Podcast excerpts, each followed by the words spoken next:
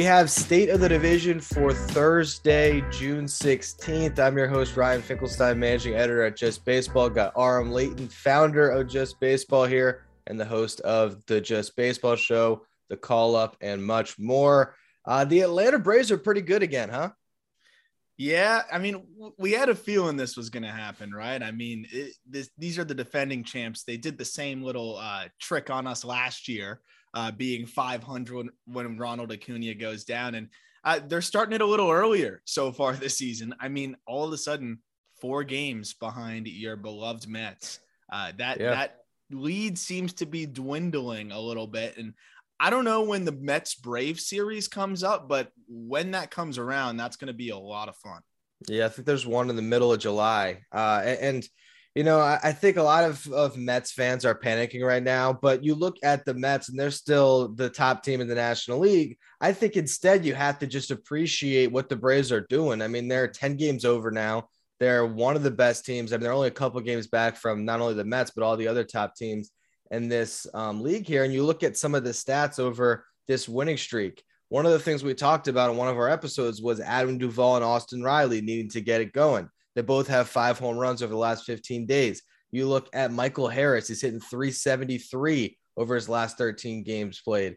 Uh, you know, Ronald Acuna is being Ronald Acuna. They're getting great production from their catcher. So suddenly this offense looks like an absolute juggernaut again.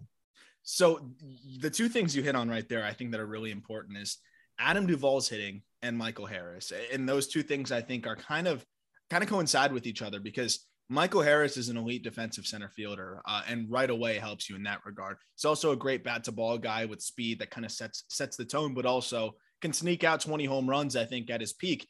Here's the thing: I think moving Adam Duvall from center, who's capable out there, but not an everyday center fielder, right? Like that's a guy you throw there in a pinch or late in the game because you had to move things around. He was out there every single day, and that's a daunting task for a 32. How old is he? 32? I don't know, 31. Whatever. Like a guy that, that's yeah. been in the league for a while. 33 uh, actually 33 year old who has never really regularly played center now kind of undertaking that he's a streaky hitter as is i don't think it's a coincidence that the second he moves from center he's swinging it better now so not only do they get better defense in center another bat that really is consistent in their lineup at least right now with with harris they also get more out of Duvall. And I think that's a big part of it as well. Yeah, I think it is for sure. And obviously, they're getting great pitching. Uh, Spencer Strider uh, has been a revelation for them. What have you seen from him as a young pitcher that maybe could establish himself as a real like frontline guy even in this rotation. I think he's I think he's for real, man. I really do. And and I thought they were going to use him in more of that like Kopech role going in and just seeing if he can develop more into that starter and be more of that well-rounded guy, but I think we're starting to see now that he can just dominate with the fastball and slider so much that, you know, he can be that guy that eats pretty a pretty good amount of innings and uh, I mean, on top of that, they, they, get Kyle Wright back, and he continues to do what he's doing. Um, you know, even with Charlie Morton not being Charlie Morton, when you have Strider stepping up, Fried pitching like an ace, and then Wright doing what he's doing, uh, he's pretty much just replaced Charlie Morton's year last year. So uh, there's a lot to like there. And then, I mean, Spencer Strider, you, you, can talk about, you know, maybe it being a hot start, but all of a sudden, this guy's thrown 44 innings and he's yeah. punched out 68. And I, you know, it's the walks that could do him in 21 walks and 44 innings. And that's always been the question. And that kind of the reason why we haven't seen him full fledged into the rotation all the time from the get go. But it just gives them another weapon here. And, and we know how good that bullpen can be uh, with Kenley starting to show some signs of life too. Yeah, it's the, we always said they had the bullpen to do it. We thought they had enough pitching. Now the offense is clicking and you're seeing them rack up wins. If I was going to poke a hole in it, though, as the Mets fan on on the show today, I will say you got the first game of this winning streak was the final game of a series against the Diamondbacks that they lost. Actually, they then go to Colorado, four game sweep. Uh, they have a homestand where they played the, the Athletics for two and the Pirates for four. Sweep that, and then go into Washington and sweep the Nationals. So yeah. nothing but sub 500 teams. They're about to play the Cubs, so maybe this extends out to a 17 game winning streak. But I do think we have to see them do this against some of the better competition. They have the Giants coming up, the Dodgers coming up. If they can sustain this and win some of those series, then I think we're really looking at this Braves team and saying this is once again one of the powerhouses in the National League. I, am with you, and I mean we also. I, the, here's the interesting thing with the Braves. The last thought I have on them is you have kind of these these guys that we weren't expecting to step up, stepping up too. I mean, we know yeah. Dansby Swanson's a good regular, and we've used him as the barometer for average, right? But like he, we can't anymore. I, I think you look at this guy now sitting 295. We just talked about this on the Just Baseball show. Sitting 295, 362, 470 while playing elite defense at shortstop, on pace to shatter his career high for stolen bases. Should make a push towards his career high for home runs this guy's really making himself some extra money in a contract here. And then William Contreras doing what he's doing is just hilarious as well. I mean, the fact that this guy has nine home runs and 106 plate appearances, they're Nuts. deep, they're good. and I mean, yes, they lost Ozzie Albies, but Ozzie Albies had a 694 OPS at the time of his injury. Yeah. Orlando Arcia has filled in just fine. If anything, he's been giving them a little bit more lately. Uh, so this team is going to be really good. And Marcell Ozuna is even starting to show signs of life. So I'm very interested to see how they continue um, and what moves they might make at the deadline because we know the deadlines will put them over the top last year. And that's where I'm fascinated is how are the Braves going to keep up with the inevitable uh, aggressive approach that the Mets are going to have to the deadline? Like we know the Mets are going to do something. We know that they don't need that much, but they're going to do something because Steve Cohen doesn't care about the luxury tax, as we know. Uh, and also, you know, this is a team that feels like they can do it now I think the Mets are going to make some moves. How do the Braves keep up? You know what? That's honestly a, a, really good transition to something I wanted to talk about with you when it comes to the Mets, and it's our guy Mark Vientos. You look what what he's done over his last 24 games. He's hitting 330, 414 on base, 703 slugging, has 10 home runs. Uh, he's looking like the guy we saw last year put up those monster numbers that had him so high on your top 100, some that we've talked about a bunch. I look at the Mets right now and I wonder – I think they're going to keep him in Syracuse probably until the deadline because you can really see him enhance his trade value, and he could be the piece that gets you whatever you need. Or the other way you could go about it is you could take JD Davis, who I wrote about this week, and you can replace him with Mark Vientos, who actually gives you that home run pop. Because what I talked about in that article is as great as JD uh, is when it comes to expected metrics he's a flawed player in that he hits the ball 95 miles per hour directly at the feet of a center fielder. And as great as singles are, they don't really, you know, produce as much offense as someone like Vientos who can go yard at any time. So, what do you think the Mets should do here when it comes to Vientos? Is it this is his season? Is it stash him? What do you think here? It's tough because you know you could see Mark Vientos come up and you know, have his ups and downs, right? And, and and this is not a team that can really deal with the ups and downs of a rookie. Uh, JD Davis has been fine, a lot of singles, like you said, and I think for a DH, you want a little bit more slugging and a little bit more in that department. I think you can go out and get that relatively easily. So I think that they should replace uh, what they're getting right now, or at least upgrade what they're getting from from that DH spot, because that's where Davis is getting most of his run. Right, is, yeah. is in that DH spot.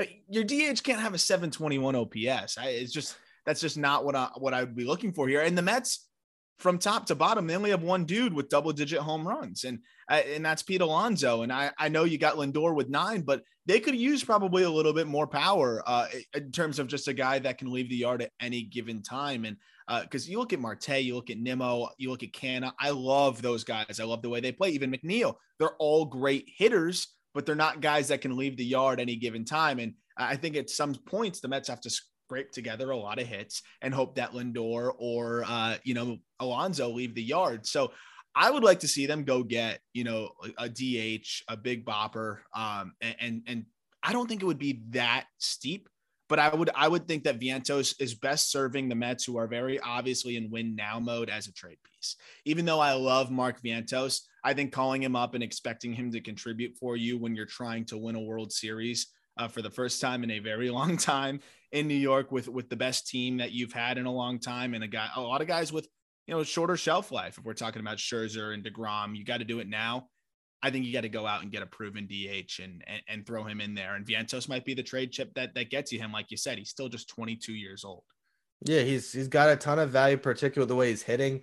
And I, I think that because of that lack of position, as much as I love Mark Vientos, it makes him more expendable for expendable for this Mets team because you still have Alvarez who could get a lot of run at DH once he eventually comes up. You still have Mauricio, you still have Baty, you still have other prospects um, and, and, Vientos, as great as he could be, I think he, he's the guy that could be moved at the deadline, and that might be the the way the Mets go. Uh, when you look at the Phillies, you had a tweet the other day that literally had me in tears. Uh, you were talking about how the Phillies blew a game uh, based on their defense and bullpen, and you said that it was very similar to how when you jumped in your pool today, uh, you had gotten wet, and those are things you expect to happen.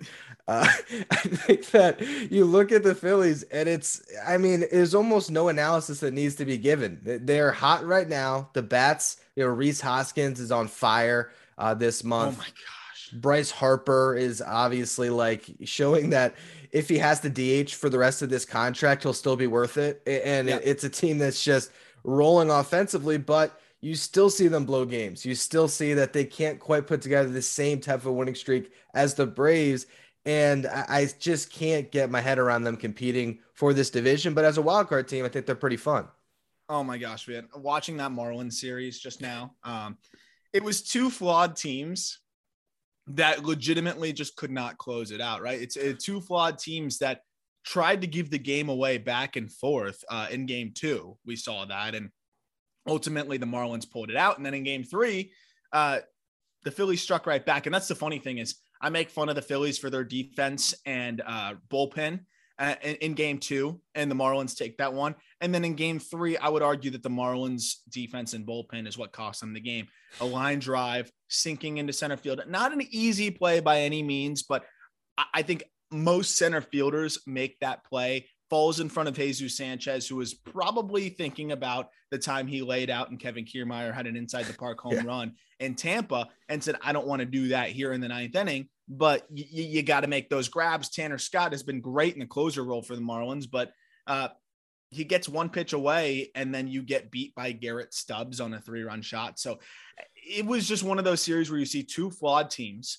And I don't know how the general manager of either of those teams, Kim Ng or Dave Dombrowski, could watch that series and say, yeah, we, are we're, we're a finished product. We, we should be able to make a run this year. I think you could look at and say both teams could make a push to floating around in the wild card, especially the Phillies by the end of the year. But if you make the right moves, here's the reality of it. The Phillies have their hands tied behind their back because, and I saw it firsthand watching every inning of the last three games. Bryce Harper has to DH, and that's unfortunate. Um, on the positive side, like you said, he's giving you big time production, but you need to give Schwarber or Castellanos a day off from the outfield because those two guys together suck. Uh, I mean, we, we saw Castellanos just missing, you know, line drives in the gap, trying to cut it off, couldn't get there. And Castellanos, I think it's taken a toll on him offensively. Now, 710 OPS. He's a negative fWAR guy so far this year. Schwarber's heating up, but you know he's a zero in the outfield. And Odubel Herrera is no gold glover in center, though he is swinging the bat well over, over the last few days or well, last few weeks, I should say.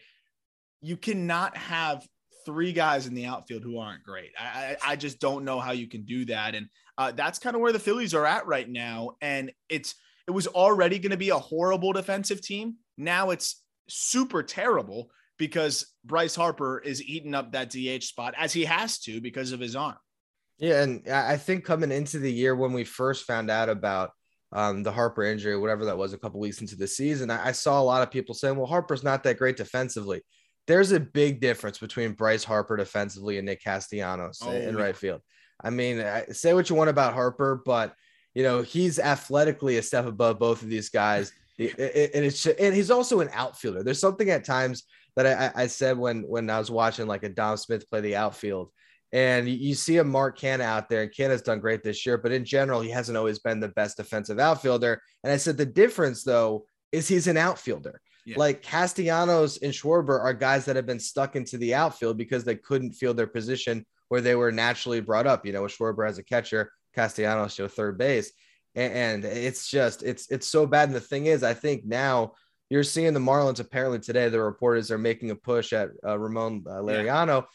Both of these teams could use them, the Phillies and the Marlins. So, what do you think on that? Could the Phillies even make a push to get a center fielder this year, or do they have you just know, no capital? And then, what, what about what he could do for the Marlins?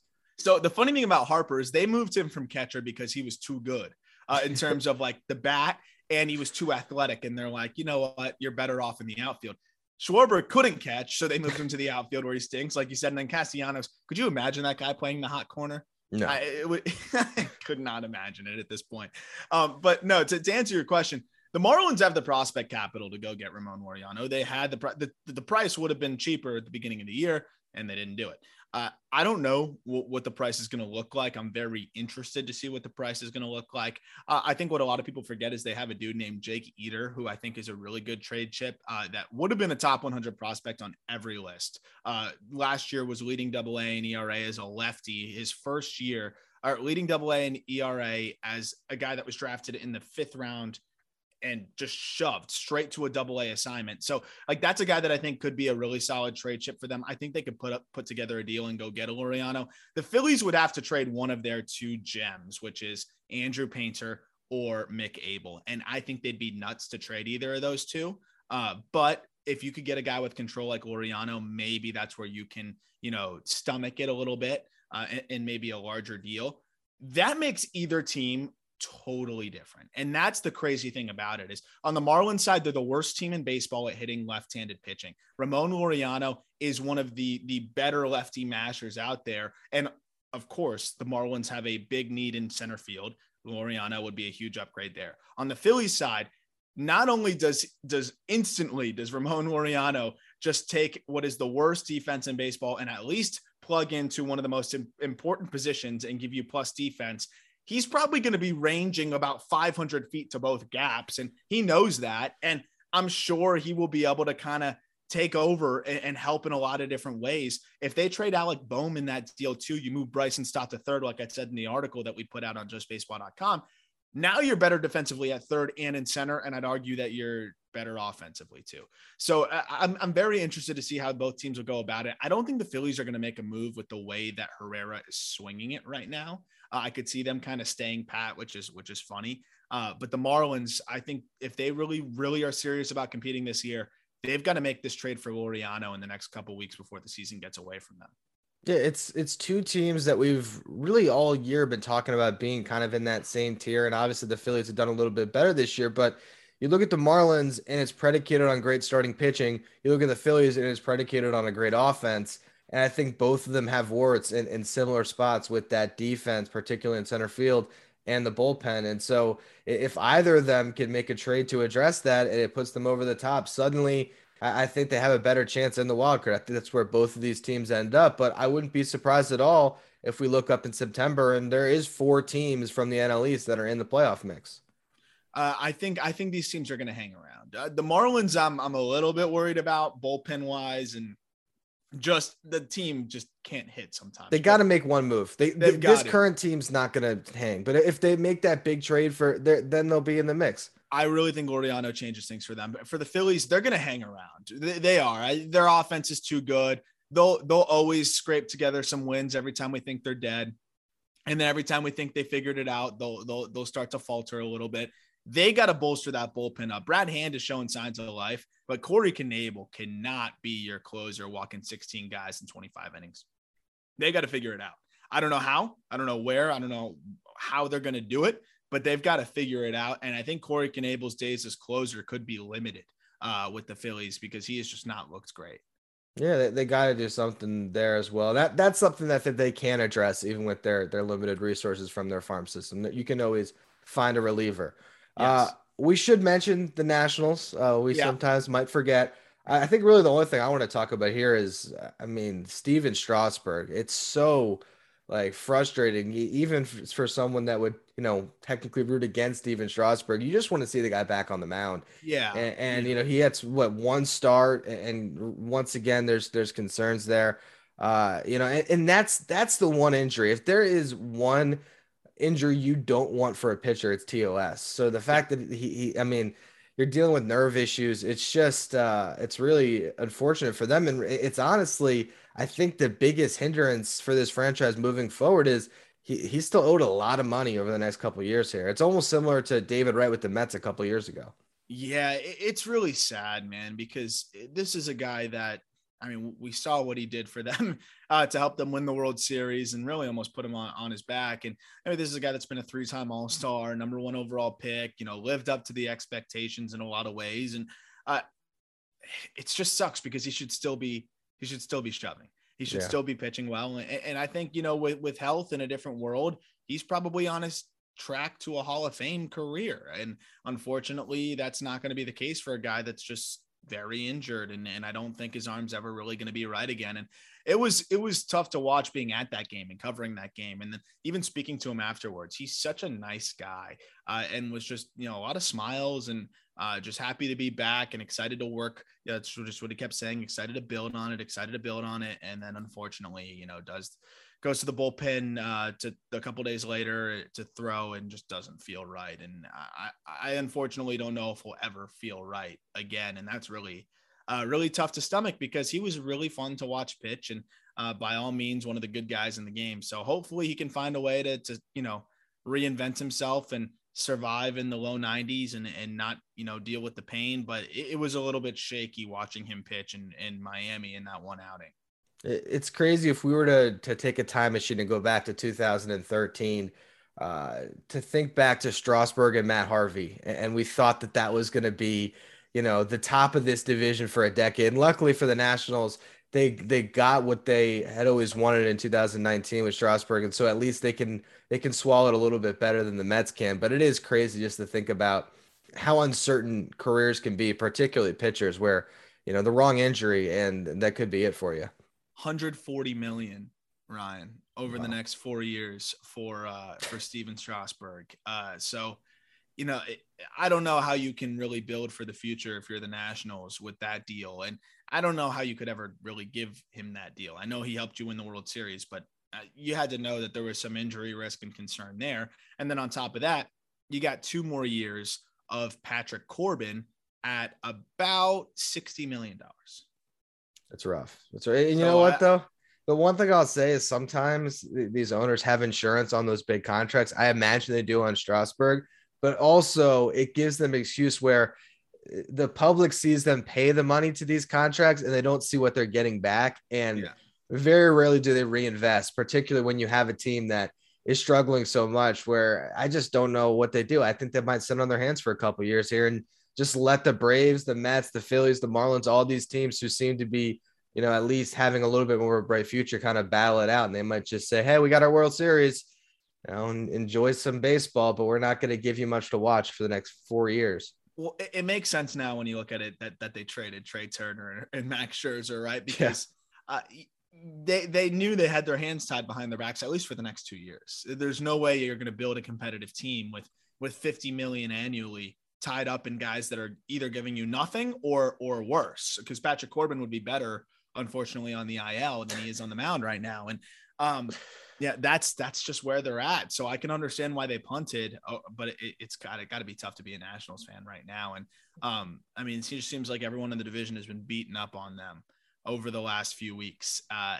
and uh, that's the thing is the Nationals are that team where it's like you go to Washington or they come to town, you got to sweep them because the rest of the yeah. NL East games are just going to be a bloodbath. It's going to be tough. I even think you know the the Mets they'll they'll get the best swing from the Phillies and the Marlins. You know, like they're going to get their best punch, uh, and, and, that's something that the division always brings you. Uh, but you better beat the Nationals. That's kind of I think that's the vibe. I'll be honest. I'm nervous as hell for this weekend series, Mets Marlins. I, the Marlins always uh, they, they always get me nervous. They, they shouldn't, but they do. Uh, so we will be talking about whatever happens with that next week on State of the Division. Uh, tomorrow you have the NL Central coming your way, and we'll close out the week with NL West. Uh, thanks for uh, coming on again today, Aram. Always, man. Looking forward to uh, all of the shit talk when we got Marlins Mets coming up next week. Uh, nervous it's going to go the wrong way for me, but we'll see what happens.